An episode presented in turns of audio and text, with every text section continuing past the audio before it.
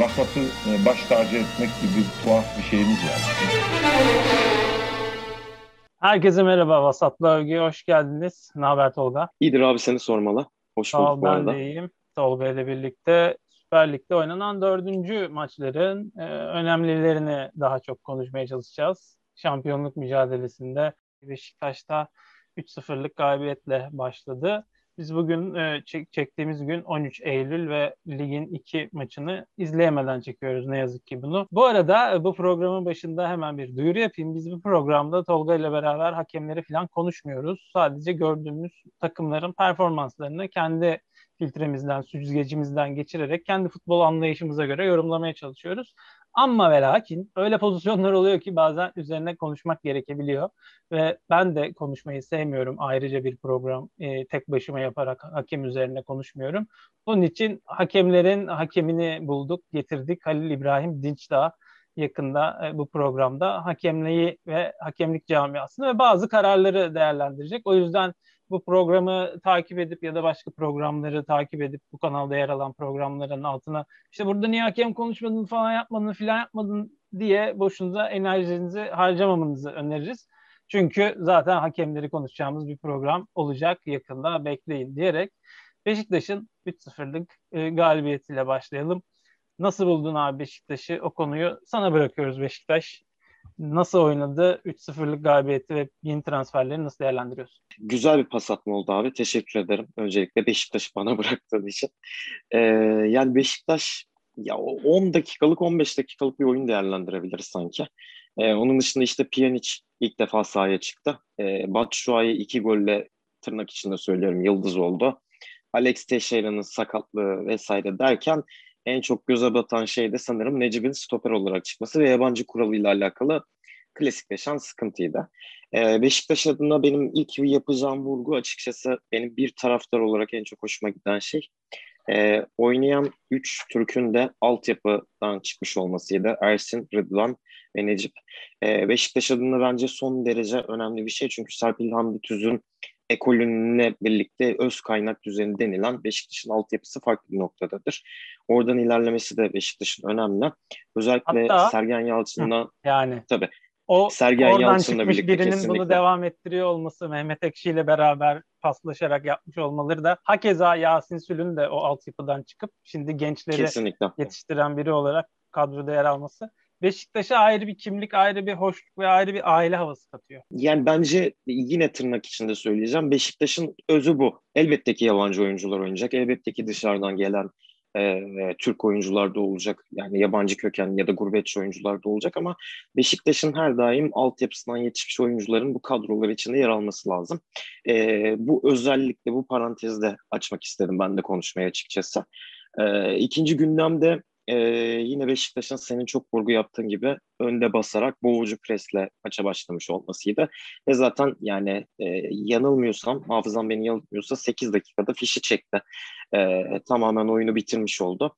Tabii bu biraz coşkulu oyun. İşte pandemi sonrası taraftarın yeni yeni ısınıyor olması, Piyan için yeni sahaya çıkıyor olması bunların hepsi birer etmen.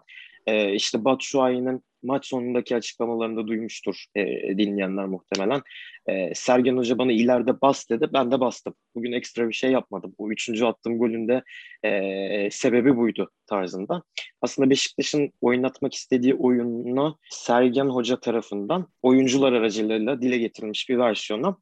Bir de aslında yine e, vurguyu yapacağım şey ne çok Necip dedin, ne çok stoper dedin, savunma dedin kısmı olacak bunca transfer varken ama Sergen Yalçın'ın futbola bakış açısı en azından ülke içindeki, ülke sınırları içindeki futbola bakış açısı Necip'in stoper oynayışıyla bence bir kez daha netleşmiş oldu. Sergen Hoca diyor ki arkayı ben bir şekilde hallederim.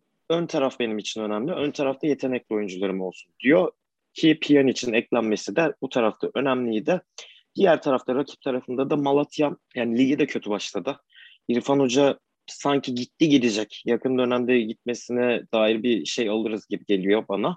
Ki geçen seneki e, performansını beğenmiştim. Hı hı. Yani Beşiktaş iyi bir rakiple oynamadı. E, yakın dönemde Şampiyonlar Ligi başlıyor. İşte Dortmund oynayacak. Dortmund maçı öncesinde tırnak içinde yine hazırlık maçı niteliğindeydi. E, benim için burada e, taktiksel olarak işte saha içinde de dem vuracağım nokta Pjanic geldiği andan itibaren beni takip edenler özellikle biliyordur. Hani Pjanic'in ben e, kayıtlara da geçtim. Doğru transfer ismi olduğuna inanmıyordum. E, e, Pjanic'in tam bir fırsat transferi olduğuna inanıyorum. Mali koşullara şah koyarak. Ama ve lakin Pjanic'le farklı bir oyun tarzı izletecek gibi görünüyor Sergin Hoca bize. Şampiyonlar Ligi'nde daha da netleşiyor olacak. Tabii Alex Teixeira'nın sakatlık durumları bir daha onu bir görmemiz lazım ya da ne bileyim bir Sivas deplasmanında bir o üçlüyü görmemiz lazım. Ya bir hani açıkçası Sivas ilk aklıma gelen Fenerbahçe'de yakın dönemde de oynadığı için hani ilk evet. sert yani ligimizin hatta en sert derbi kadar sert olan bir hani şeye deplasmana. Bir oralarda bir o orta sahaları görmek lazım. Hani şimdi yeni Malatya ile içeride oynarken Pjanic no'luk pası atar, Batshuayi 5. dakikada golü atar. Bunlar daha kolay işler. Ama ligin kaderinin belli olacağı Beşiktaş'ın da esas kalitesinin ortaya çıkacağı şey, yerler o maçlar olacak. Ee, Beşiktaş adına bence yani umut veren bir maç oldu. Bir tık daha e, oynanmak isteyen şeyi bize gösterdiler. Bir tık daha ön plana çıktı. Milli maçtan sonra daha tempolu oynayacağız demişti Sergen Hoca. Daha tempolu oynandı. Ama yine Twitter'da yazdığım şeye de vuracağım ne bu maç bir kriter ne de bundan önce oynanan resmi maçlar bir kriter. Beşiktaş'ın ilk dönemeci Dortmund maçı olacak. Çarşamba günü bir göreceğiz. Beşiktaş et mi balık mı? Bu yeni transferler oturmuş mu oturmamış mı? Bir görelim. Potasyum ee, fazla gelecek ben protein mi? şunu soracağım. Görmek lazım. Benim görüşüme Tabii. göre Beşiktaş'ın James Milner'ı Necip Uysal'dır. Üzerine de Hı-hı. konuşmam. Şu açıdan tabii ki Necip ve James Milner aynı kariyer, aynı seviye futbolcular değiller. Hatta oyunları bile aynı değil. Çünkü James Milner bir sola çıktı. AMLC olarak tanıdık biz onu. Ama son olarak 3-4-3'ün sol stoperine kadar falan vardı bazı zamanlarda. Veya da e, stoper oynamak durumunda kaldığı zamanlar da oldu. Ve her zaman her da görevini layığıyla yaptı. Bazen hata yaptı. Bazen kaptanlık pazu bandını taktı, penaltı attı ben artık Necip'in tartışılmaması gerektiğini, Necip'in de kendisine boyu, posu hiç fark etmeden pozisyon alışı, sezgileri, top kapışı şeklinde kendini geliştirerek bence stoper mevkiinde e, bir artı katmaya devam etmeli bu sezon. E, yanında Vida ile birlikte bunu da yapacaktır ve bunu da zaten Adem'le beraber eşleşmesinde ne kadar iyi didişebildiğini, ee, aslında bütün oyun planı belki de İrfan Buz'un Adem'in üzerine miydi bilmiyorum. Anlay Haliyle. Anlayamadım dersem yanlış olur ama bütün toplar Adem'e gitti ve faulle durdu ya da geri döndü. Anlayamadığım kısmı şu. Neden sadece Adem'e bağlı bir oyun planı var bu takımın? İrfan Buz'un daha proaktif sonuç ürete şey çözüm üretebilen, farklı oyunlar oynatabilen bir hoca olduğunu performanslarını izlemiştik. Ama yani bu maçta zaten hani gollerin hızlı gelmesi vesaireler bambaşka ama hani 5. dakikada Malatya'nın bir yan topu var. Böyle bir penaltı mı elinde mi çarptı koluna mı sürttü falan gibi bir tartışma yaratan. Onun dışında neredeyse hiçbir şey yok. Bir Osman Hacı diye genç bir oyuncu bulmuşlar, getirmişler. Sanırım onun yarattığı bir tehlike dışında böyle hani o da yarı tehlike gibi bir şey. Ee, büyük bir şey oynamadı ya, yeni Malatya. Ben e, 7 dakikada Piyan için bu ligin ne kadar kötü bir lig olduğunu, takımların ne kadar oyun e, alanında da, dağılımlarını iyi yapamadığını gösterdiği bir e, maç olduğunu söyleyebilirim. Yani Kesinlikle. her maçta adım kadar eminim ki birazcık dikkatli baksak için yakaladığı o pas koridorunu yakalayan birçok an var, birçok poz var, birçok pozisyon var. Ama önemli olan bunu değerlendirmek değil, değerlendirmeye cesaret etmek, bunu düşünmek. Yani olumlu ya da olumsuz değerlen yani sonuçlanabilir oradan atacağım pas. Ama tabii Pjanic sen olumlu sonuçlanıyor ama Pjanic değilsen yine de o koridordan ara pası denemen lazım. Çünkü Batshuayi de hani kendini göstermiş oradan tek vuruşla golünü attı. Benim hakikaten o golle alakalı da söyleyeceğim tek şey o top sol kanat çizgisinde Vida'da başladı topla beraber oynamaya. Evet. Oradan beri Pjanic Vida bana atsana dedi. Atmadı. Necip'e geldi. Pjanic onun yanına gitti. Abi atsana dedi. Atmadı. Öbürüne gitti. En sonunda da Rozier'den aldı ve tek pasla muhtemelen top kime gitse kime hangi pası atacağını çoktan düşünmüş ve hakikaten o pası aldığı yer hani o çok moda tabir half space dediğimiz o koridor yani ceza sahasının çizgiye yakın olanla e, penaltı noktası arasındaki o dar koridordan bahsedebiliriz. Orayı görünce bitti zaten. Hani o saatten sonra Pjanic attığı her pasla gol atabilecek bir takım olduklarını gösterdi. Bunun dışında sürekli gene sakatlıklar abi. Yani bu Beşiktaş'ın her takımda başladı her bu. takımda Ee, başladı o bir de. var. Galatasaray'da da hadi darbeye bağlı olanı da var, olmayanı da var. Fenerbahçe'de ayrı bir dert zaten onu yine biraz daha konuşuruz. Beşiktaş'ta da Alex'in durumu açıkçası ve Evet. Vida'nın durumu zeminden kaynaklı mı? Yine iç sahada olan bir şey açıkça söylemek gerekirse.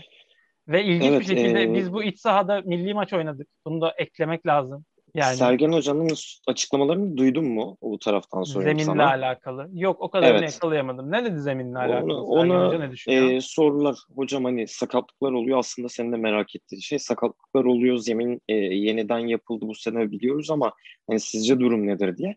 Sergen Hoca da şey dedi zemin ne çok kötü ne iyi. Hani ortada bir noktada konuşuyoruz stat müdürüyle çimden sorumlu olan kişilerle çok daha iyi olmasını bekliyoruz. Ekim sonuna doğru dedi. Ee, sakatlıkların bununla alakalı olduğunu düşünmüyorum dedi. Ee, özellikle ben de Alex Teixeira için bunu söyleyebilirim. Zaten e, muhtemelen görmüşsündür röportajlarda vesaire. Alex'le konuşuyor Sergen Hoca. Alex diyor ki ben maçın sonuna doğru girmek istemiyorum. Maç ritmimi bulmak Evet. için ben ilk 60 dakikada oynamak istiyorum hocam uygun görürseniz diyor. O da onu oynatıyor. O, orada farklı bir strateji var tabii. Ama Vida'nınki bana da zemin gibi gelmedi değil açıkçası ki Vida'nın da olması gereken bir sezonda 5 maç saysak herhalde biri iç sahada oynayacağım. Borussia Dortmund maçı olur. O maçta yok. Stoper'de Necip'le mi çıkılacak? Mehmet Topal'la mı? işte Montero'yla Montero mı? Wellington'la mı? diye konuşuluyor şu an. Joseph Montero yapar mı gibi, hoca? Ya da Joseph Wellington. Ee, Atiba'yı da hiç zannetmiyorum açıkçası. Hiç zannetmiyorum çünkü Joseph Atiba orada kalacaktır. Tabii, orada e, o git gel tarafı Ha, şey çok yapacak. seviyoruz ya böyle Ligde deneyebilir icat- ama. böyle çok seviyoruz ya icatları önermeyi işte oradan onu çeksin bunu çeksin filan. Hani Jailson örneği gibi mesela. Joseph'i de Tabii çeker. Emre Belezoğlu sol bek olsun diye e, öneriler bile duy- gördü bu gözden okudu. Hani bunlar çok normal şeyler. Herkes söyleyecek bu da. E, ama yapılabilecek şeyler var. Yapılamayacak şeyler var. O yüzden Joseph zaten bu takımın hani sen Necip'ten bahsederken aklıma geldi. Üç askerinden biri. Necip, Joseph, Atiba. E, bu üçlü tabii ki nereye koysa Sergen Hoca oynayacak ama taş yerinde ağırdır. Hı hı. Joseph orada kalsın. Joseph orada Tabii, oynamaya tabii. devam Ben- etsin derim. Suyu bulandırayım e- eğlence olsun diye dedim. Orada oynayacak isimler belli. Muhtemelen Wellington, Necip göreceğiz. Ee, Muhtemelen Montero- öyle görünüyor. Montero da sürpriz olur. Şunu diyeceğim tabii bir de Enkudu da sakatlanıp çıktı. O da mı zeminle alakalıydı yanılmıyorsam? Enkudu'nun açıkçası hani alıştığımız için ben hı. özellikle bakmadım hani sıkıntı nedir ne değildir diye ama zemin olduğunu düşünmüyorum açıkçası. Çünkü Enkudu'nun her zaman olan devam problemi var. He, aynen. Ee, ve çok da zorluyor kendini ki çok iyi başladı sezona bu arada. Yani bence Enkudu standardında Enkudu'nun geçmişine sahip olan bir oyuncu için inanılmaz başladı. Ee, yani hele ki Rıdvan'la sen half space deyince de aklıma geldi. Ben söylemeyi de unuttum. Rıdvan bu maçta mesela o half space'i dolduran sol iç gibi oynadı. İşte Enkudu'nun da e, çizgiye geçmesi, çizgiye yanaşması vesaire. Orada da bir iyi uyum sağladılar. Zemin mi değil mi inan bakacağım bu kaydı şey yaptıktan sonra Enkudu'nun e, sakatlık durumu ama zemin olduğunu zannetmiyorum açıkçası. Ben şimdi ne iyi ne de kötü demiş ya Sergen Yalçın zemin için. Hı hı. Şimdi bir şey deneyeceğim. Sana bizim oynadığımız e, futbol sahasının, açık havadaki futbol sahasının fotoğrafını göstereceğim. Ama Kimse ama bu arada? Görüyorum. Tabii tabii. Yani oynadığımız yeri göstereceğim işte sana. Henüz gelmedi. Evet geldi. Şimdi nasıl görülüyor mu? Bizim de oynadığımız yer burası abi işte. Yani Burası- muhtemelen bizim Okan- 20 ligde takımımızın 18'inin zeminden iyidir. Yani burası bildiğin tarla bir alan. Biz de burada oynuyoruz. Herhalde Vodafone zemini kadar bir zeminimiz var. E, cumaları yolun kenarında gerçekten E5'in kenarında diyebileceğimiz bir yerde. Cuma trafiğinin olduğu bir bölgede. E, biz de maçlarımızı burada yapıyoruz. Şükür sakatlanmıyoruz. Profesyonel değiliz. Ama bizim de Vodafone Arena kadar sahamız var ne yani diyerek e, geçelim Beşiktaş maçına dair ekleyecek bir şeyin yoksa. Yok hayır. Ee, Dortmund Beşiktaş maçında e, çok başarılar konuştuk bile zaten. açıkçası. Yani Dortmund maçı çok evet. zor olacak. Bir sınav olacak. Belki onun üzerine de ekstra bir şeyler sizlere paylaşabiliriz. Bilmiyoruz. Doğaçladık şu anda. Ve herhalde Fener Sivas maçıyla devam etmek daha uygun olacak. Fenerbahçe bir bir berabere kaldı. Orada da öne çıkan şey 3 oyuncunun aynı anda yere yığılmasıydı. Hani bilgisayar oyunlarında filan olur böyle bir anda bomba düşer, şimşek düşer filan bir büyü yapar biri. Üç oyuncun birden yere düşer. Yani o an gibi bir şey hissettim. Ben de bu ara çok fazla oyuna daldığım için. Neden? Yani öne çıkan şey beş, sakatlıklar açıkçası. Yani Fenerbahçe'nin ne oynadığı, ne oynayamadığı hepsi bu sakatlıklara bağlı diye düşünüyorum. Çünkü sezon başından beri Fenerbahçe'yi ideal olduğunu söyleden, antrenmanları takip eden muhabirlerin veya işte Fenerbahçe çok iyi bilen yorumcuların söylediği kadarıyla ideal 11'i bir türlü göremedik. İdeal 11'i göremediğimiz için de Fenerbahçe'nin tam olarak ne oynadığını kavrayamıyoruz. Çünkü oynamak istediğini de tam oturtamıyor. Neden? Şimdi Rossi var evet ama Rossi bir maç sonra İrfan düzenmiş olsaydı oynar mıydı? Oynayacak mı? Bilmiyoruz mesela. Ya da Pelkas düzenince oraya gelecek mi? Rossi mi birinci adam? Veya bu yani solda Muhammed oynuyor. Evet iyi oynuyor ama Ferdi'nin bir sakatlığı var. Onu da biliyoruz. Serdar Aziz yine kronik sakatlığına o serüvenine tekrar başladı. Geçmiş olsun. Bir ekleme daha yapayım ben hatta. Mesela Tabii. Atilla ilk 11'de başlamadı bu hafta. Atilla'lı Fenerbahçe ile Atilla'sız Fenerbahçe bayağı geceyle gündüz gibi savunmadan çıkışlar evet, vesaire yani konusunda. Atilla'nın hani o... o bile çok fark ediyor açıkçası. O tercihler bile çok fark ediyor. Olmadığı zaman Tisserand vardı. Tisserand'ın zaman zaman ileri çıktığını diyoruz ama evet Atilla hem dörtlü stoper oynadığında sol stoperde olduğunda çok iyi öne çıkıyor ve gollerini veya asistlerini yapabiliyor. Oyun kurabiliyor. Üçlü oynadığında da yapabiliyor bunu. Ve zaten Fenerbahçe'nin atağını başlatan oyuna girer girmez 22'de girip 23'te topu alıp evet. e, Gustavo'ya verip sonra Rossi, Rossi'nin de sonra 6-7 kişi arasında çıkardı ve Osayi'nin herhalde büyü yaptı o da bir anda. Hani böyle her şeyi büyüyle açıklıyorum ben de ama yani o 6-7 kişinin o topa reaksiyon verememesini fazla açıklayabilecek pek bir şey olmadığını düşünüyorum. Bir durgunluk alma, bir böyle beyin e, şeyleri gitmedi yani sinirler durdu falan hareket etmediler. İlginç Herkes bir birbirine bıraktı sanki. Evet yani şey açısından 3 pas açısından güzeldi ama 6-7 oyuncu arasında bir oyuncunun ve dörtlünün sağ açındaki bir oyuncunun orada olmaması da gerekebilecek bir oyuncunun belki. Ee, orada olup gol atması da biraz ilginçti. Yani Fener'in attığı gol o sayının haftalardır devam eden iyi performansının sonucu gibi yorumlanabilir. Ben yanılgıya düşersiniz diye ileteyim sevgili Fenerbahçeli dostlara. Sadece sağ kanatta mesela Zayt, Mesut ve Osayi'nin zaman zaman belki de artık uzun zamandır tanışıyor olmalarından da kaynaklı iyi paslarını görerek hücum organizasyonu kurmaya çalıştıklarını gördük. Fenerbahçe'de dün en çok öne çıkan oyuncu Luis Gustavo'ydu ve Luis Gustavo'nun da hem ilk yarıda mesela bir tane çıkardığı bir top vardı ki kornere attı. Hani o top eğer 6 pas içinde Sivaslı'ya gelse Sivaslı çok net bir şekilde gol atabilecekti ama ne oldu? Tam tersi işte çat diye o sayı attı. O 6 tane Sivaslı'nın arasında. Gradel'in kaçırdığı gol. Fenerbahçe bu pozisyonları gol yemedik çok mutluyuz diye düşünebilir. Ama böyle bir pozisyon verebilme potansiyelinin ev iç sahada varsa ve bu da bir pas hatasıyla oyun kurulumu sırasında oluyorsa bu bir tehlikedir. O sayı Samuel çıkarken Zayt'sa orta sahaya pası kötü verdi ve orada 3'e 2 olan Sivaslar topu kaptı. Sivas sanıyorum ya Gradel ya da Kofin tam hatırlayamadım.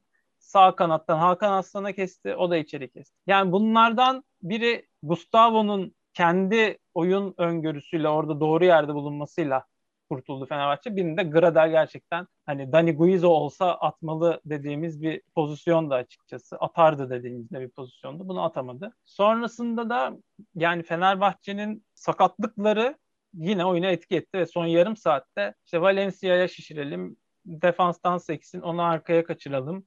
İşte İrfan Can'ı alıyorsun Mesut'un yerine yoruldu diye değil mi? 5 dakika sonra İrfan Can yoruluyor. Kasları yorulmuş ki sakatlanıyor. Sakat, yapıyor. Aynen öyle. Olur. Yani en azından Mesut belki artık 90 dakika oynasa mı? Çünkü Mesut sürekli aman İrfan sürekli sakat.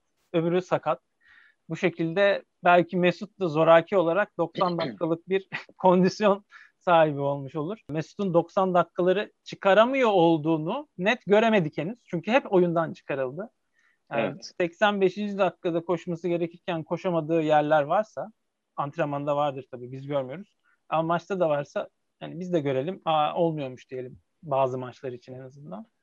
Çünkü böylesi daha hoş olmayan bir şeye yol açtı yani. Şimdi İrfan da yok. Muhtemelen birkaç maç Avrupa maçında izleyemeyeceğiz. Öbür, öbür maçta izleyemeyeceğiz. Tisseran yine Sıkışacak kasın. kadro orada. Ya bir şey diyeceğim bir arada bu arada. O sayı Samuel yanlış görmediysem ve yanlış hatırlamıyorsam uzun bir dripling yaptıktan sonra şut attı ve sonra oyundan çıktı sakatlandığı için. Bu dakikadan sonra işte Serdar mı sakatlandı, öbürü yere düştü, o yere düştü filan derken bir karmaşa oldu orada. Yani kusura bakmasın kimse. Maçı izledik. Yani böyle bir pozisyonda emin olamayınca izlememiş ya da falan yapılıyor ya o yüzden. Bunu gördük. Yani sen 23 yaşındasın ve daha çok gençsin ve bir depar atıp bir şut attıktan sonra yorulmaktan kasının atmaması lazım. Yani Bright Samuel Osayi bu takımın Ferdi'yle, Taykas'la, Salah ile en sağlam oyuncularından biri olması lazım ve adama verilen En görev atletik 75 e, metrelik bir de. alan yani. 75 metrede git gel diyorsun. Gitti geldi gitti geldi 65. dakikada bir tane de ortadan deneyeyim dedi. O sakatlandı. Demek ki Vitor Hoca'nın taktik olarak belki bir bildiği var ve gerçekten bunu iyi uygulayacak bir takım oyunculara da sahip. Ama şu anda bu oyuncuları bu taktik için, bu düzen için fiziki olarak iyi hazırlayamadığı için belki mental olarak pozisyonda burada duracaksın, bu pası burada vereceksin. Hepsini çok iyi anlatmış ve bütün oyuncular özümsemiş. Ama fiziki olarak oyuncuların bu oyuna, bu tempoya henüz hazır olmadığı bir durum var. Ve yine tekrarlıyorum daha önce kulüp olarak, kulüp hafızası olarak bu hocaya sen bizim oyuncularımızı iyi antrene etmedin, senin kötü taktik, kötü antrenmanın yüzünden sakatlandı oyuncularımız diye bir açılmış dava varken bunun tekrar sorgulanması iyi olabilir Fenerbahçe taraftarı ve yönetimi ve medyası tarafından. Çünkü ortada geçmişe dair bir veri var ve yaşananlar var. Vitor Hoca'nın taktik olarak takıma empoze etmeye çalıştığı şeyi anlamaya çalışıyoruz. Bildiği vardır demeye çalışıyoruz. Ama eksik kaldığı bazı noktalar var. Onun da altını çizmek gerektiğini düşünüyorum. Ve buyur sana bırakıyorum. Ben çok konuştum. Estağfurullah yani Fenerbahçe adına aslında bizim böyle birkaç tane e, program yapmamız lazım. O kadar çok konuşulacak şey var ki. Hani e, ben de hangi birinde sen de şey yaparken bir yandan o pası nasıl alırım diye düşünüyorum açıkçası ama yani benim genel olarak söyleyeceğim şeylerden biri son taraftan gidim. E, bu antrene etme e, durumu, idmanlarda yaşanan durum vesaire. Şimdi birincisi e, Fenerbahçe'nin evet çözemesek de oynamak istediği oyun savunmada sağlam duran, ayak yani paslarla çıkan, aynı zamanda e, ön tarafta eforlu bir şekilde kaybedilen topları kazanıp bir şekilde rakibi hataya zorlamaya çalışan bir oyun. Ama ilk e, oyun felsefesinin ilk içinde yer alan unsur güven bir oyun. Ama bu güvenli oyunu yaratırken e, takım oyuncuları çok güvenli bir oyun, oyun yaratamıyor gibi görünüyor. Burası e, benim uzmanlık alanım değil. Evet senin de söylediğin gibi daha önceden e, var olan bilgiler var vesaire. E, yani acaba antrenman mı? Acaba bu futbolcular kötü profesyonel mi? Bunu bir ha, sorgulamak tabii. lazım. Tabii yani hani, bir de şu e, var ama. Şimdi 3 tane veya 5 tane oyuncun da kötü profesyonelse bu da kötü antrenörlüğe işaret eder. Ya ya da bir önceki durum sezonda da kötü profesyonel işte Van Persie ya da atıyorum. oyuncuların hepsi kötü profesyonel ama bu oyuncuların hepsini yani, geçen ya da... sene gördük. Bu oyuncular geçen sene daha fazla maçı çıktılar.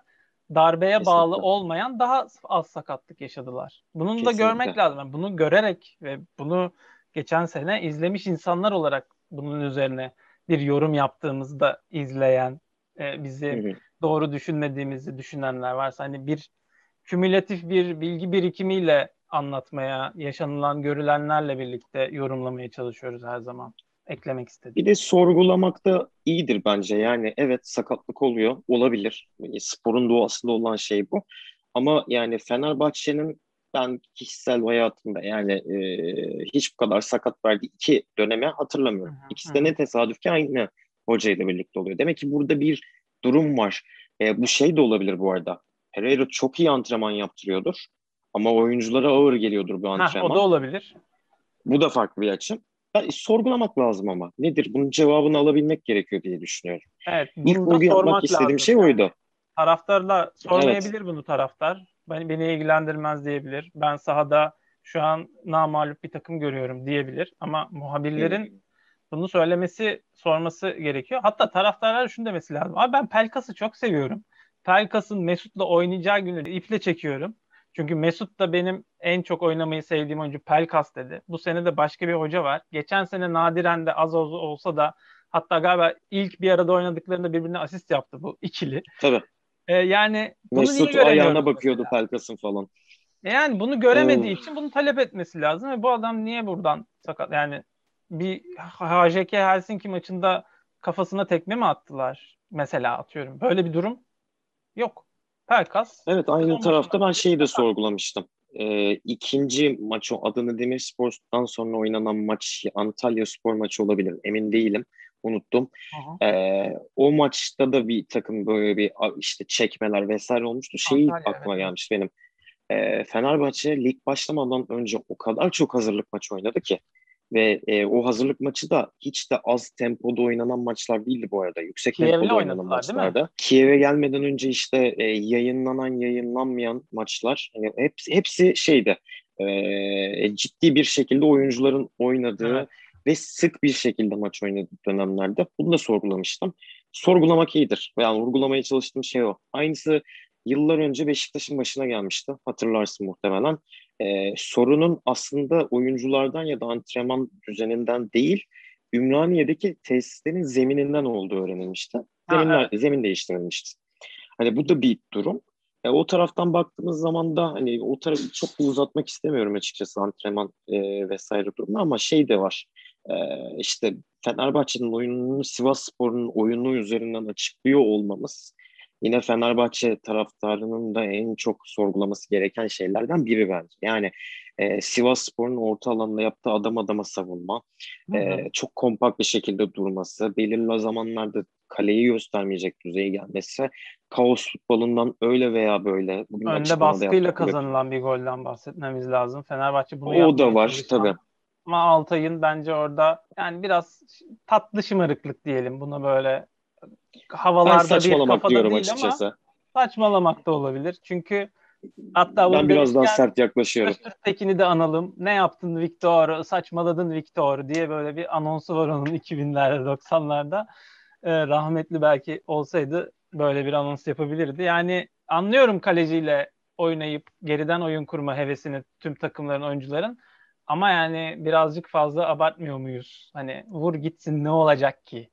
Yani burada Muslera da bundan gol yedi. Beşiktaş'ta sıkıntı çekti. Altay'da gol yedi. İşte diğer takımlar da yedi. Birazcık daha takımın selahiyetini düşünseniz diye düşünüyorum. Oluyor. Oluyor. Acemilik. Yani Tekin hatta Altay şey demişti. Takım. Kalecisi. Fenerbahçe öğrenci. yemedi o golü. E, Altay yedi demişti. Ben de aynı şeydeyim, aynı fikirdeyim. Fenerbahçe hala e, gol yememiş şekilde devam ediyor. E, yani, yani, tabii Fenerbahçe yemedi dersek ayrı olur. Geriye verilen o, işin, o stoperin orada olmaması filan. Tabii tabii. O işin e, mizansen şaka boyutu bir tarafa. Yani dediğim gibi Fenerbahçe adına bence en büyük soru işaretlerinden biri de rakip takımın oynadığı ya da oynamadığı oyunla bir şey açıklamak. Hala daha senin de bahsettiğin gibi ideal bir düzenin ortaya konulamaması. Yani bu, oy, bu oyuncuların çoğunluğu daha birbiriyle oynamaya alışmadı bile vesaire. Yani çok e, şey duruma gidiyor. Hani beklenmesi gereken bir duruma gidiyor ama üçüncü olarak şunu da söyleyeceğim. Pereira hala takıma mesaj vermeye çalışıyor. Bunu da senin söylediğin hani Mesut'u bir 90 dakika görelim dedin ya. Ben Mesut'un 90 dakikayı göremeyecek fizik seviyede olduğuna inanmıyorum. Abi. Ama Mesut'a patron benim deme şekli bu. Ee, tamam. Bu şekilde devam ettiği süreci de e, oyuncularla bir önceki dönemde Van Persie ile yaşadığı problem gibi problemler yaşaması çok olası. E bu durumda da Fenerbahçe'nin sıkıntı yaşaması çok olası zaten. Ya, patron benim demesi tabii ki her hocanın kendini takım içindeki böyle lider olarak oyunculara mesaj vermesi tabii ki normal karşılanabilecek bir şey.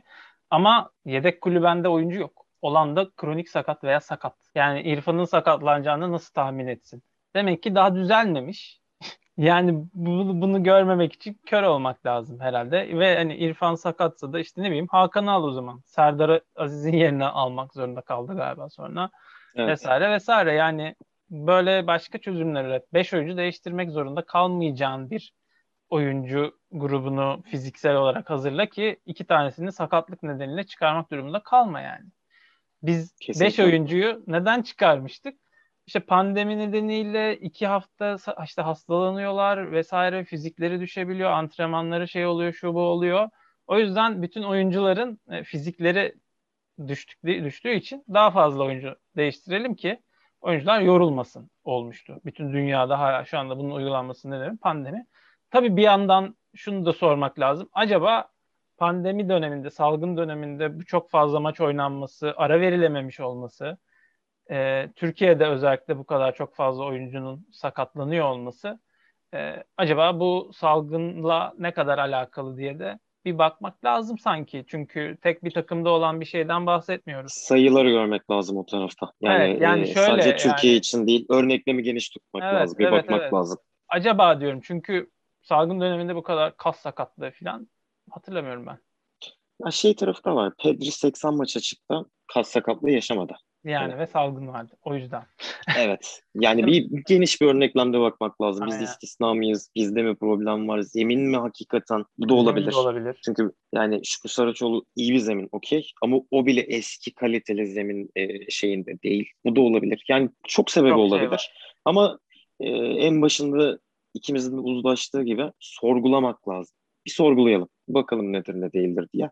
Fenerbahçe tarafında benden bu kadar. Çok ufak parantezde Sivas Spor e, yine klasikleşen, klasikleşen, kötü başlayan ama yavaş yavaş açılmaya başlayan Rıza Çalınbay takımları gibi hı hı. E, bu beraberlikte de artık bir özgüven tazeler ve artık galibiyetlere başlar diye de tahmin ediyorum. Evet, Fenerbahçe'de ön çıkan oyuncunun da yani ilk yarıda bir tane hatası vardı. Rakibe gitti top sonra gol pozisyonu oldu filan falan e, Fenerbahçe'den ama Muhammed de yani çok didişti, çok koştu. Zaten formayı bırakmak istemediğini de böylece gösterdi. Kesinlikle. Ee, onun Gustavo'yu da, diyebiliriz bir de. Evet bir de Gustavo. İkisinin Aynı şekilde. Çıktı.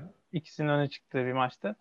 Ee, o yüzden ikisini tebrik ederek Fenerbahçe'ye de başarılar dileyerek 5. maç öncesi.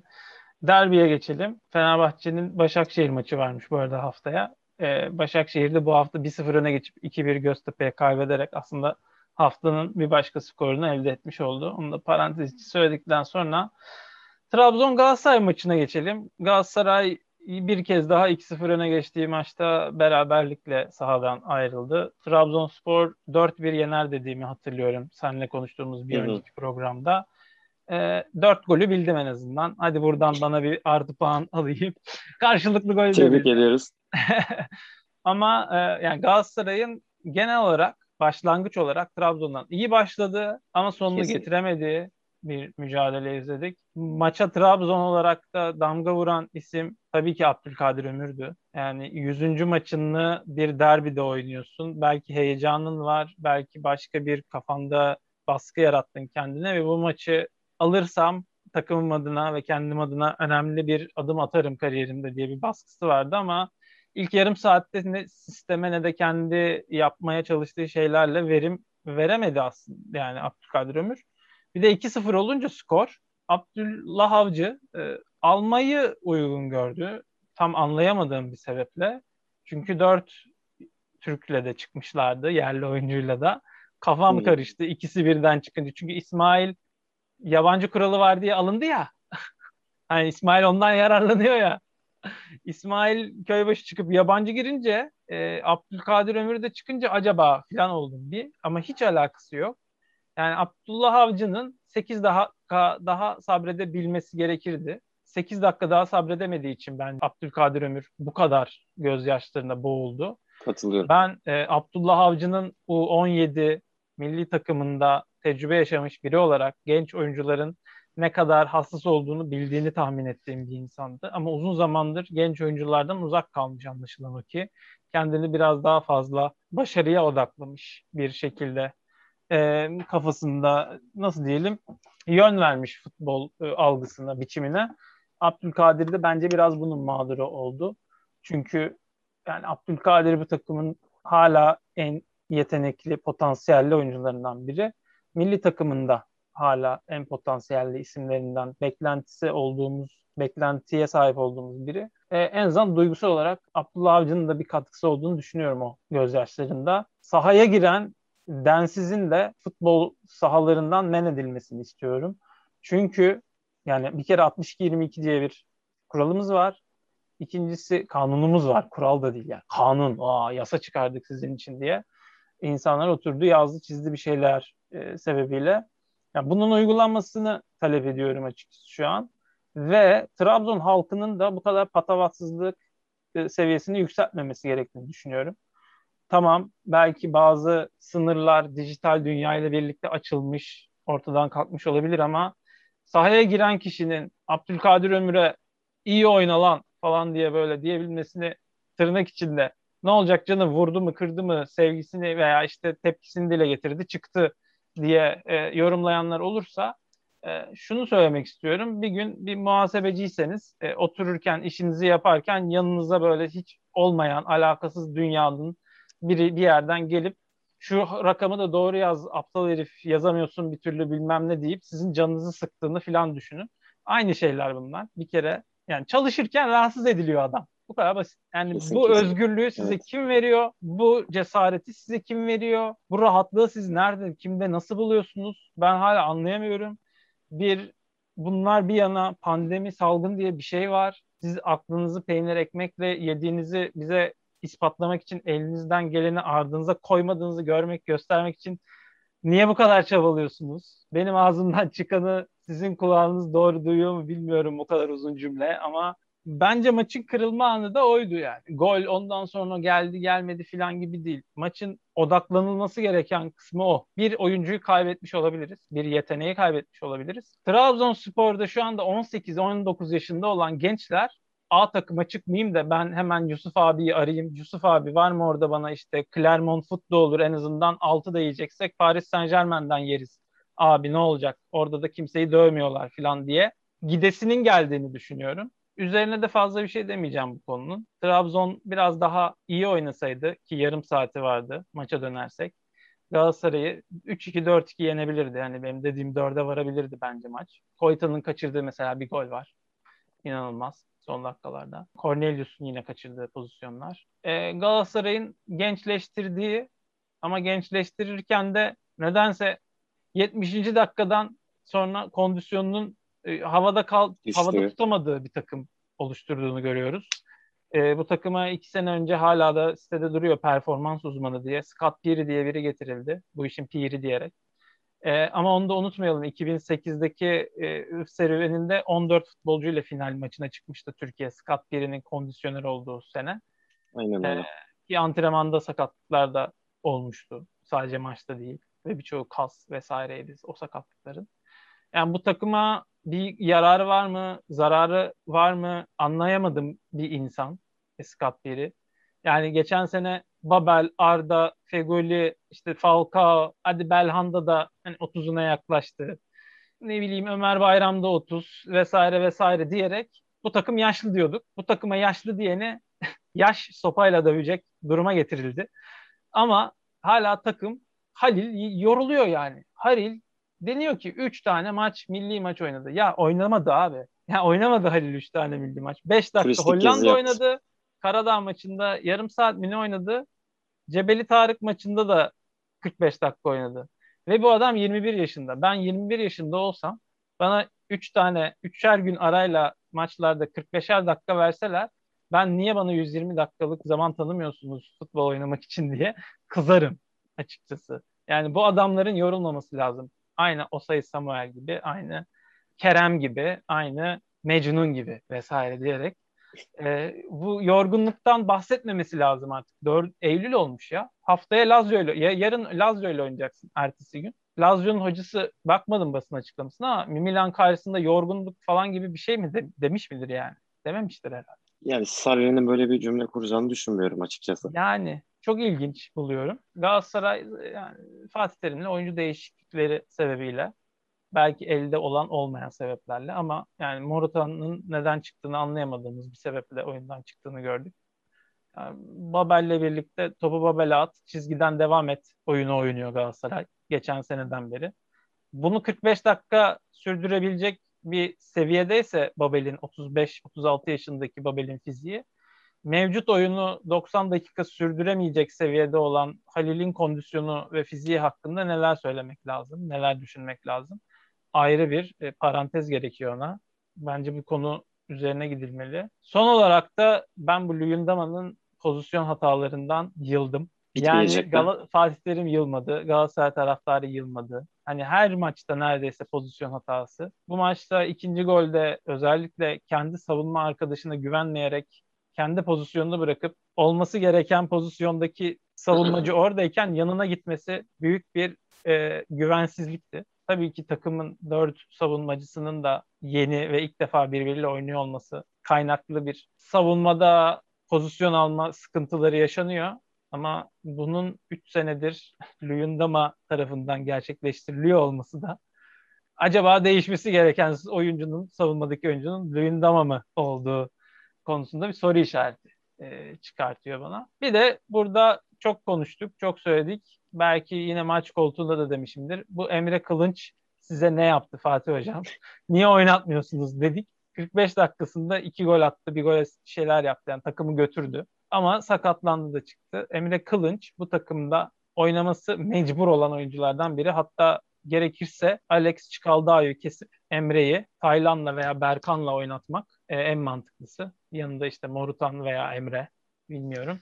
Ben Alex'in dediğim gibi çok bir şey yapabildiğini bu maçta da görmedim. Hani öne çıkan bir şey yapmadı. Morutan yaptı. Çizgiye indi. Alex'e pas verdi. Bir de uzaktan şut attı. Ee, bu ikisi dışında Morutan'a izin verilmedi ikinci yarıda bir şey yapmasına demem lazım. Yani Galatasaray'ın sadece ümit veren kısmı genç bir takım var. Ee, bir şekilde Trabzon takımında deplasmandan bir puan aldı. Ee, hani çok vasatlığı öveceksek Aa, arkadaşlar Mourinho Trabzon için Şampiyonlar Ligi seviyesi bir takım dedi. İşte Şampiyonlar Ligi seviyesi takımdan Galatasaray bir puan aldı. Hadi sevinebiliriz e, diye de bakmak mümkün. Bu konuda e, bu bu şekilde bakmak isteyenler baksınlar, buyursunlar. Ama 2-0 öne geçilen 2 haftadır maçlardan kaybedilen 4 puan umarım sene sonunda Fatih Terim'in canını sıkmaz, taraftarların canını sıkmaz diyeyim ve topu sana atayım. Valla e, Abdülkadir mevzusundan başlayıp en son söyledin bu son 2-0'dan 2-2'ye gelen maçlar kısımlara dahil ilk cümleden son cümleye her şeyi çok güzel özetledin zaten. Ee, çok güzel anlattın. Bir üzerine benim konuşacağım böyle... bir şey yok. yok hayır benim işimi kolaylaştırdı. Mesaiden çıkıp gelmişim vesaire. Zaten konuşarak başladım ben Beşiktaş taraflarında.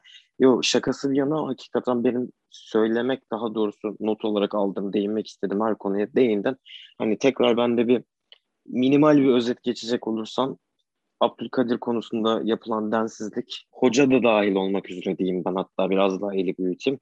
Takımların belirli bir süreden sonra fizik kalite olarak inanılmaz düşmesi, ee, onun dışında Fatih Hoca'nın yaptığı, yapamadığı hamleler, e, bunların hepsi açıkçası maçın özetiydi. Trabzonspor'da kazanabilir miydi? Kazanabilirdi. Ee, biraz daha şans, şans demeyeyim daha doğrusu. Biraz daha sanki onların da e, fizik kalite eksikliklerinden kaynaklı bir problem vardı. Orada bir adım önde de olsa dediğin gibi dörtlere gidebilirdi maç. Aynı şey Galatasaray için de geçerli bu arada. Galatasaray da diri kalabilseydi dörde gidebilirdi maç. Yani 2-0'dan 2-2 oldu ama lehte bir 4-2 olabilirdi orası da. Ee, yani ben son şey ekleyeyim sadece. Yani Fatih Terim de bence şu an ne oynatmak istediği ve ne hayal ettiğini bilmiyor pek. Ee, bir bunu netleştirmesi lazım. Sonrasında ona göre ilerlenmesi lazım. Yorumcular tarafından da çok dinledim bu hafta özellikle hani ne deniyor, ne yapılıyor vesaire diye. Gençleşme konusunda hem fikiriz, hepimiz alkışlıyoruz. E, maddi koşullar sebebiyle bu kadroya birkaç tecrübeli oyuncunun eklenemediği söylendi. Ben de şey dedim ondan sonra. Berkan'a verilen bonservis, Morutan'a verilen bonservis, şey diyeceğim, bu takımın tecrübeli oyuncuya ihtiyacı mı var affedersiniz? Yani Muslera var kalede. Babel var. iyi kötü. Feguli var. Dünya Kupası oynadan. Arda var. Arda var. Daha neyin tecrübesini, hangi tecrübeli oyuncuyu arıyorsunuz abi? Yani hala para harcasınlar diye bir yorum gelmiş yani anladığım kadarıyla. Tamam Öyle. ben günahım kadar Arda'yı sevmiyorum ama tecrübe arıyorsanız babasıyla top oynamış işte gelen yeni transferi. Daha neyi arıyorsunuz abi? Hangi parayı çöpe atacaksınız? Yanlış yorum olmuş üzgünüm. Ee... Kesinlikle yanlış yorum. Hem de dediğim gibi şeyi de ekliyorum tekrar. Bu sene Galatasaray para da harcadı. Oyuncu maliyetine Oyuncuya ödenen yıllık ücretlerden kıstı ama bu bonservise bir bedel de ödedi. E, ortada bir planlama var. Doğru yanlış bu belirli bir süre sonra çıkacak. Ama bu planlamayı da bazı şeylere kılıf uydurmak için yanlış yorumlamamak gerekiyor bence. Evet. Senin de söylediğin gibi zaten çok tecrübeli oyuncular da var. Ki Galatasaray'ın şu an kötü bir kadrosu da yok. Evet genç oyuncular var ama bu işi uzun süre götürebilecek bir kadroya sahip. Mesela Morutan bence müthiş oynuyor. İki maçtadır. Hani bu devamlılığı sağlarsa ligin en önemli transferlerinden biri olacak. Berkan maddi olarak çok mesafeliydim ama gayet iyi oynuyor. Eksik söyledim. Özür dilerim. Patrick Van Aanholt yeteri kadar tecrübeli bir oyuncu değil mi yani? Mesela. 11'de yani oynuyor. Kesinlikle. Tabii ki pozisyon ben hataları unutmuştum. Pozisyon hatası yapmak tecrübesizlikten falan değildir. Pozisyon almayı beceremiyordur. 30 yaşındadır ama adam bir türlü o melekesini geliştirememiş işte yani. iyi ters kademeye giremiyor. İlk yenilen golde de Yedlin'in vardı. Pardon ilk ikinci golde Yedlin'in ilk golde de onun da eksikliği vardı. Yani tecrübeyle falan açıklanabilecek bir şey yok. Yani bu takımın Tamamen o, var oyun zaten yeteri kadar. zihniyetiyle alakalı. Burada Fatih Terim en büyük eleştiri. Yedlin abi Hepsi. 2014 Dünya Kupası oynadı bu adam. Mesela. Hani, Yani- sayarız da sayarız. kadroya bakmadan etmeden kimin ne tecrübe ettiğini, neyin tecrübe olup olmadığını yorumlayamadan tecrübeli adam eksiği yani herhalde 36 yaşında birini arıyorlar gene. E, Materazzi'yi falan getirelim yani eğer istiyorlarsa. Şu anda Bir Legends. Legends Cup yapılıyormuş şu anda şeyde Moskova'da Hasan Kabze'nin e, Instagram'ından gördüm. Orada yani Legends'lar hepsi orada tecrübe istiyorsanız alın yani oradan oynatabiliyorsanız. Çok ilginç e, oyuna bakış açıları bazen. Lafını böldüm ben yine ama. Estağfurullah bitirdim. Trabzon'da. Jervinho ile Janini olsaydı bu maç ama 4-1 ya da 4-2 bitebilirdi. Onu da eklemek istiyorum. O zaman Trabzon, ben Trabzon tarafında konuşmayı unuttum. Evet Jairzinho Can'ın olsa bu maç özelinde farklı bir senaryo izleyebilirdik ama Trabzonspor'un çok defosu var. Şampiyonluğu dile getirmek için çok erken Trabzonspor için. Beni Ritim şaşırtan- lazım vesaire. Beni şaşırtan kısım da hani Abdullah Avcı'nın tamam kulübün bütçesini tam olarak ne yapabileceğini bilmiyorum ama başarısında en önemli isimlerden biri Başakşehir'de Epriano'du ve savunmada bu işi hani Türkiye'de en iyi yapabilen isimlerden biriydi o dönem için. Savunmada işte geri pas hatasıyla, baskı hatasıyla bir gol yedi mesela. Evet, evet kesinlikle. Ee, hani bu alana nasıl bir çözüm bulacak? Edgarie ve Victor Hugo belki ligin diğer takımlarına karşı oynanacak maçlarda yardımcı olabilecekler Trabzon'un e, puan almalarına ama bazı işte kritik anlarda bu tür eksiklikleri öne çıkıyor. Bunu da Abdullah Avcı'nın çözmesi gerekecek sanki. Bu hataları yaptığın zaman işte bu şampiyonluk yarışından ister istemez geriye düşüyorsun. Yani Galatasaraylı arkadaşlar kızmasın bana ama 2-0'dan 2 maç üst üste 2-2'ye getirtiyorsan, Edgar yeğenin yaptığı gibi bir hata yapıyorsan ki bunu yapmaya müsait bir oyuncu ya da işte sürekli sakat veriyorsan, ne vereceği belli olmayan transferler yapıyorsan bunların hepsi eksi. Biz de zaten bu programa vasatlığa övgü adını koyma sebebimiz de oydu. Vasatların arasından iyi bir takım çıkıyor ve şampiyon oluyor. Biz de onu övüyoruz. Kötülerin arasından vasat bir takım daha çıkıyor böyle. Ortalama. Evet, ben o kadar kötü Biz de demek onu istemedim. övüyoruz. Haklısın ama yani yapacak bir şey yok. Abi Pjanic'in Ee, pası onu- işte yani 7 dakikada bitirdi bütün ligin şeyini çekti, fişini çekti. Böyle çok fazla göreceğiz mesela Pjanic'in Başuay'a ya da Kenan'a belki ya da Larin'e belki atacağı pasları yani. Muhtemelen göreceğiz. Yani Mesut da biraz daha ritim bulduğunda mesela benzer şeyleri yapacak. İşte Morutan çok ışık veriyor o konuda aynı şekilde. Yani bir tık zekasıyla ön plana çıkan ve iki ayağı, iki bacağı sağlam olan her futbolcu birlikte fark yaratıyor.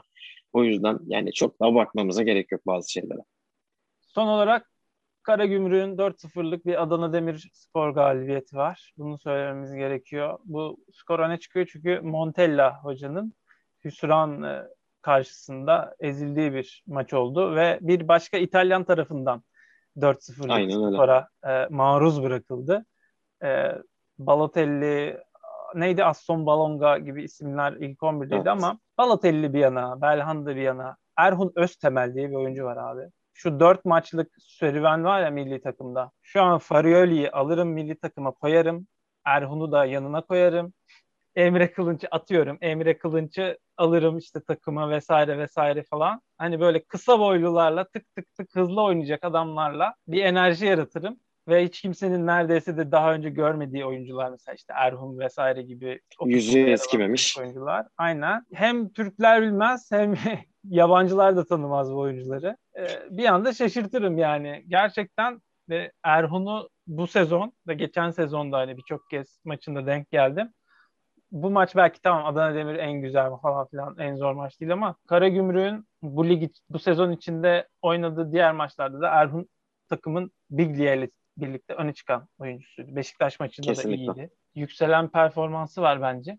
Erhun görülmeli. Adana Demirspor'da ne kadar plansız, ne kadar programsız ve ne kadar kendi kafasına göre kurulduğu ortama sahip olduğunu gösteriyor. Hiçbir şey yok. Birliktelik yok. Yeni hoca nerede olduğunu bence farkında değil. Anlayamadı henüz bunu kavrayamadı. Adapte olamadı. Takım çok da kısa bir süre oldu zaten. Evet takım ve de başkan ve taraftar içinde de bence bir huzur yok. Ben geldikleri gibi gitmelerini diliyorum. En hızlı şekilde. Umarım Adana Demirspor bu sene küme düşer. E, hatta ve hatta batar. Çünkü yaptığı e, yatırımları gördük. O yatırımların geri dönüşünün olamayacağı şu anda gözler önünde. E, Montella da parasını alıp en kısa zamanda gidecektir. Adana Demirspor doğru bir futbol aklıyla buraya gelmediği ve zaten doğru bir futbol aklı olmadan da hak etmediği bir yerde olduğu için burada olmaması gerektiğini düşünüyorum. Bir sürü takım için bunu düşünüyorum ama bugün hani Balotelli'yi aldım, onu aldım, süper takım kurdum, şampiyonluğa oynayacağız falan gibi konuşan iddialı bir başkanına sahiplerken böyle bir skor almış olduklarını da görünce e, kaç haftadır da kötüler, yaşananlar ortada. Samet Aybaba'yı göndermenin, Balotelli'ye sahip çıkmanın pek bir sonuç getirmediği bir mücadeleydi Karagümrük maçı. Yani o maç skorunu gördükten sonra WhatsApp'tan ufak bir konuştuk. Bunu konuşmamız lazım diye hatırlarsın. Yani orada şunu geçirdim aklıma. Şimdi sen konuşurken bir daha zihnimde canlandı. Benim Türk futboluna dair gördüğüm yanlışlar nelerse e, Adana Demirspor baştan aşağı sezonun ilk transfer günü hatta lige ilk çıktığı günden beri o yanlışları yapıyor. Ve bunun sonunda en yakın örnek Ordu Spor örneği vardı hatırlarsın. E, yani başkanı da benzer açıklamalar Baktı, yapardı gitti, vesaire böyle. Öptü. Hector Kuper geldi. Kuper falan. Oldu? Aynen öyle. Espanyol'dan, yani Real Adana, topçu getirdiler. Ne oldu? Adana Demirspor'da benzer olacak ki Adana Demirspor'u kulüp olarak çok seven, çok sempati duyan biriydim. Şu an senin dediğin gibi umarım en kısa sürede geldikleri gibi giderler ve yaşanan süreçte son kez umarım ders olur. Ee, bazı şeyleri bilinçli bir şekilde hata olacak şekilde yapmanın bir anlamı olmadığını düşünüyorum. Benden yani bu kadar. Fazla detaya girmeyeceğim ama bu programı izleyenler için küçük bir not düşmek isterim Adana Demirspor'la alakalı ve transferleriyle alakalı. Adana Demirspor'un transferlerinin menajerler için yapıldığını anlayabilmek çok basit. Bunun için Menemen Belediyespor'un kadrosuna girip aa Balotelli'nin kardeşi burada oynuyormuş. Nereden acaba Balotelli'nin kardeşi buraya geldi diye bir düşünmenizi isterim. O kadar. Başka da bir şey demeyeceğim. Başka eklemek istediğin bir şey var mı? Biraz karanlığa da düştün. Sen son, son bir ışığını Benim aç da yok. görelim. Maalesef açamıyorum. Ee, Perdede mi açamıyorsun? Teknolojik Yok yok teknolojik azizlik o. Yani ışıkta bir problem yok aslında. Hallettirdim onu tamam, gözde kaşla. Okay. Yoksa Kusura şey olacak. bir sonrakine olmaz. Gölge hareket ediyor gibi olacak. Evet evet. Ee, sesimi duysunlar yeter diyelim bu programda. Sesi dinlemek isterseniz zaten ayrıca Spotify'da koyuyoruz. Yani aslında YouTube çok fazla ziyaret edilen ve daha izlenmesi, daha ulaşılabilmesi kolay bir yer olduğu için de hani bizim gözümüz, gözümüz, görsel efektimiz falan çok güzel değil. Ee, yine de YouTube'da bu yüzden var. Böyle bir iddiamız da yok. Yok yok hayır yani bizim yüzümüzü gözümüzü etraftaki kirliliği, dağınıklığı, yüzüme gözüme gelen şu ışığın yansımasını veya hiç göremediğiniz Tolga'ya bakmak yerine Spotify'dan da dinleyebilirsiniz bu programı. Vasatla övgü diye yazdığınız zaman muhakkak çıkacaktır karşınıza. Ayrıca YouTube'da da bulunmakta bu program. Ee, bu programa Patreon ve Fongogo hesaplarından da maddi destekler verebilirsiniz eğer istiyorsanız. Tabii ki kanalımıza abone olmayı, Spotify kanalımıza da abone olmayı ve paylaşmayı, bildirimleri açmayı, sağa sola eşe dosta şu program varmış ne güzelmiş ya bir dinlesenize deyip link atmayı unutmayınız diyerek Tolga ile beraber ben Volkanır. İyi haftalar diliyoruz. Bir sonraki Vasatlı Övgü'de görüşürüz. Görüşmek üzere.